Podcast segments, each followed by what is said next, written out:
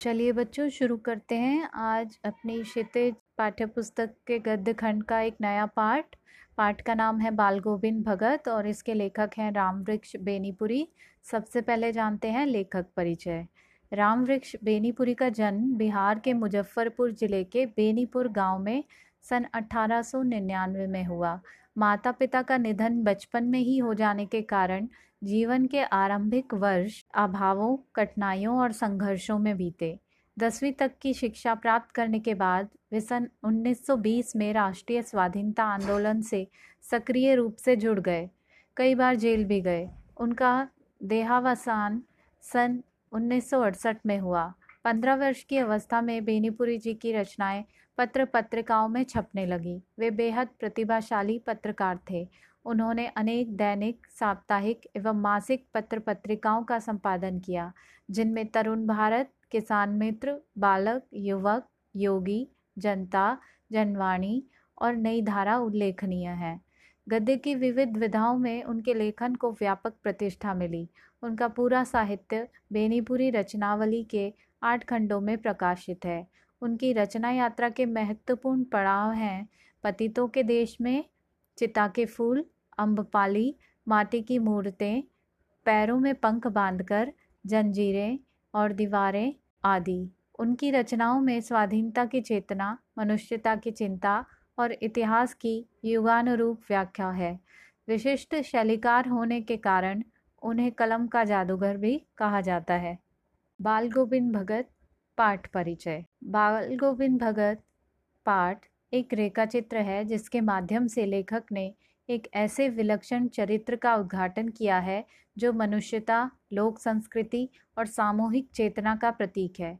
वेशभूषा या बाह्य अनुष्ठानों से कोई सन्यासी नहीं होता। सन्यास का आधार जीवन के मानवीय सरोकार होते हैं। बाल गोविंद भगत इसी आधार पर लेखक को सन्यासी रखते हैं। यह पाठ सामाजिक रूढ़ियों पर भी प्रहार करता है। इस रेखा चित्र की एक विशेषता यह है कि बाल गोविंद भगत के माध्यम से ग्रामीण जीवन की सजीव झांकी देखने को मिलती है। अब शुरू करते हैं पाठ बाल गोविंद भगत। बाल गोविंद भगत मंझोले कद के गोरे चिट्टे आदमी थे। साठ से ऊपर के ही होंगे। बाल पक गए थे। लंबी दाढ़ी या जटाजूट तो नहीं रखते थे, किंतु हमेशा उनका चेहरा सफ़ेद बालों से ही जगमग किए रहता। कपड़े बिल्कुल कम पहनते, कमर में एक लंगोटी मात्र और सिर में कबीर पंथियों की सी कनफटी टोपी। जब जाड़ा आता तो एक काली कमली ऊपर से ओढ़े रहते। मस्तक पर हमेशा चमकता हुआ रामानंदी चंदन, जो नाक के एक छोर से ही औरतों के टीके की तरह शुरू होता। गले में तुलसी की जड़ों की एक बेडोल माला बांधे रहते। ऊपर की तस्वीर से यह नहीं माना जाए कि बाल गोविंद भगत साधु थे। नहीं, बिल्कुल गृहस्थ। उनकी गृहिणी की तो मुझे याद नहीं, उनके बेटे और पतूहू को मैंने देखा था। थोड़ी खेतीबाड़ी भी थी, एक अच्छा साफ़ सुथरा मकान भी था। किंतु खेतीबाड़ी करते, परिवार रखते भी बाल गोविंद भगत साधु थे। साधु की सब परिभाषाओं में खरे उतरने वाले। कबीर को साहब मानते थे। उन्हीं के गीतों को गाते, उन्हीं के आदेशों पर चलते, कभी झूठ नहीं बोलते, खरा व्यवहार करते। किसी से भी दो टूक बात करने में संकोच नहीं करते। ना किसी से खामा झगड़ा मोल लेते। किसी की चीज़ नहीं छूते, ना बिना पूछे व्यवहार में लाते। इस नियम को कभी कभी इतनी बारीकी तक ले जाते कि लोगों को कौतूहल होता। कभी वह दूसरे के खेत में शौच के लिए भी नहीं बैठते। वह गृहस्थ थे, लेकिन उनकी सब चीज़ साहब की थी।